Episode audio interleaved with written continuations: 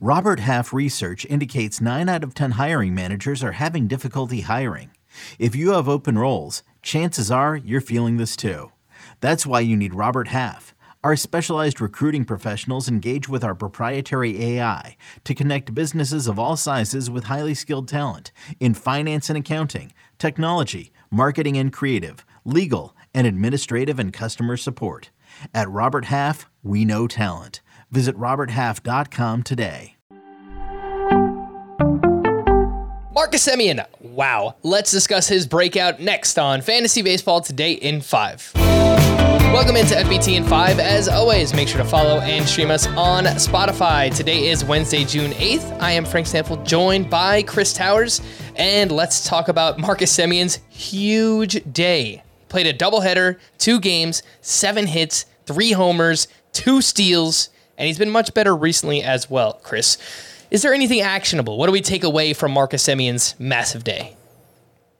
That he's not quite finished just yet. I think there was some concern about that after the first two months of the season, really, maybe month and three quarters, but he's been quite good over the last three weeks or so. And look, you look under the hood and the, the underlying numbers are pretty mediocre still, but Marcus Semien's never been a guy who has impressive underlying numbers. He's someone who gets the most out of a fairly limited skill set by making a, a lot of contact and pulling the ball in the air a lot. And that's what we're seeing lately is he's starting to pull the ball in the air more, hitting the ball a little harder. And so that's what he needs to be successful. Look, he's not going to be a 45 home run guy like he was last season. I'm not even sure he's going to be a 30 home run guy at this pace, even if you pace it out moving forward.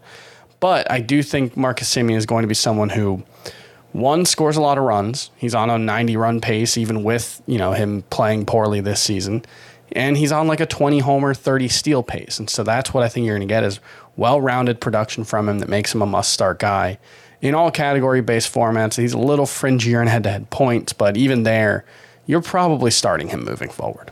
Yeah, second base has kind of been a wasteland this year. So many injuries, some underperformance. Yeah. So uh, now but that your Marcus, buy low opportunity has probably gone away. 100%. Let's move over to the waiver wire and two pitchers that stood out on Tuesday. Edward Cabrera, back to back quality starts to open his 2022 season with the Marlins.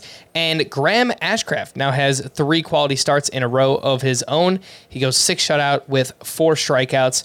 Both are under 60% rostered. Who would you rather have, Cabrera or Ashcraft?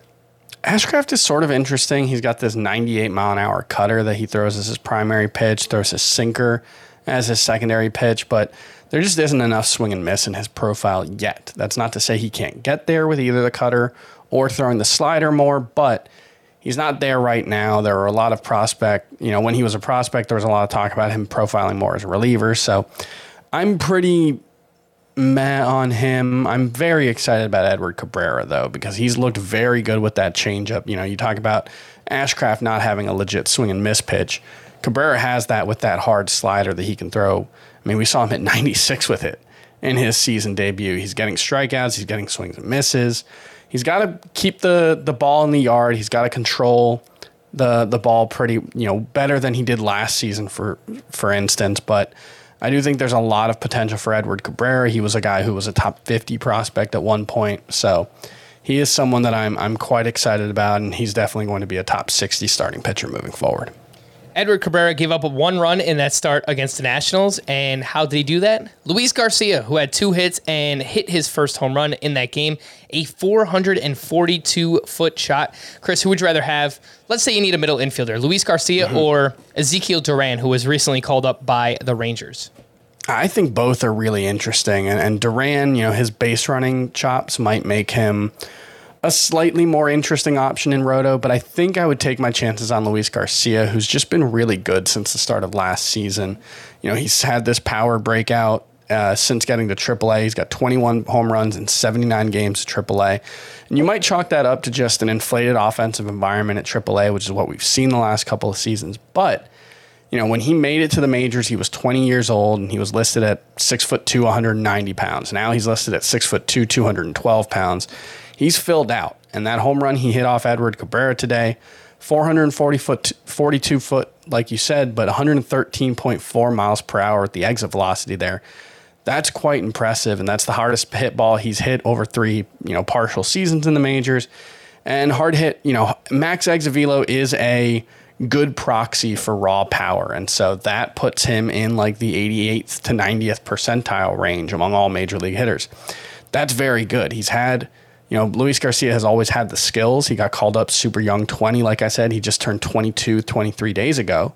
Um, so I think there's a lot to like in his profile. I'm very excited about him. And he's someone I view as pretty much a must add player. In five outfielder leagues, Chris, 30 seconds or less, who would you rather have, Oscar Gonzalez or Lane Thomas? Both are hot right now. Yeah, I think Lane Thomas, I wish he was running more. He's only got the one steal on the season. That was what we liked about him coming into the season. Oscar Gonzalez, you know, we've seen him hit the ball very hard early on. He hit the ball very hard in the minors. Uh, not going to walk much, but I do think there's the potential for him to break out and be a, you know, very solid power hitter. So I, I would take Oscar Gonzalez at 14% rostered. All right. For more extensive fantasy baseball coverage, listen to the Fantasy Baseball Today podcast on Spotify, Apple Podcasts, Stitcher, your smart speakers, or anywhere else podcasts are found. And thanks for listening to Fantasy Baseball Today in 5. We'll be back again tomorrow morning. Bye bye.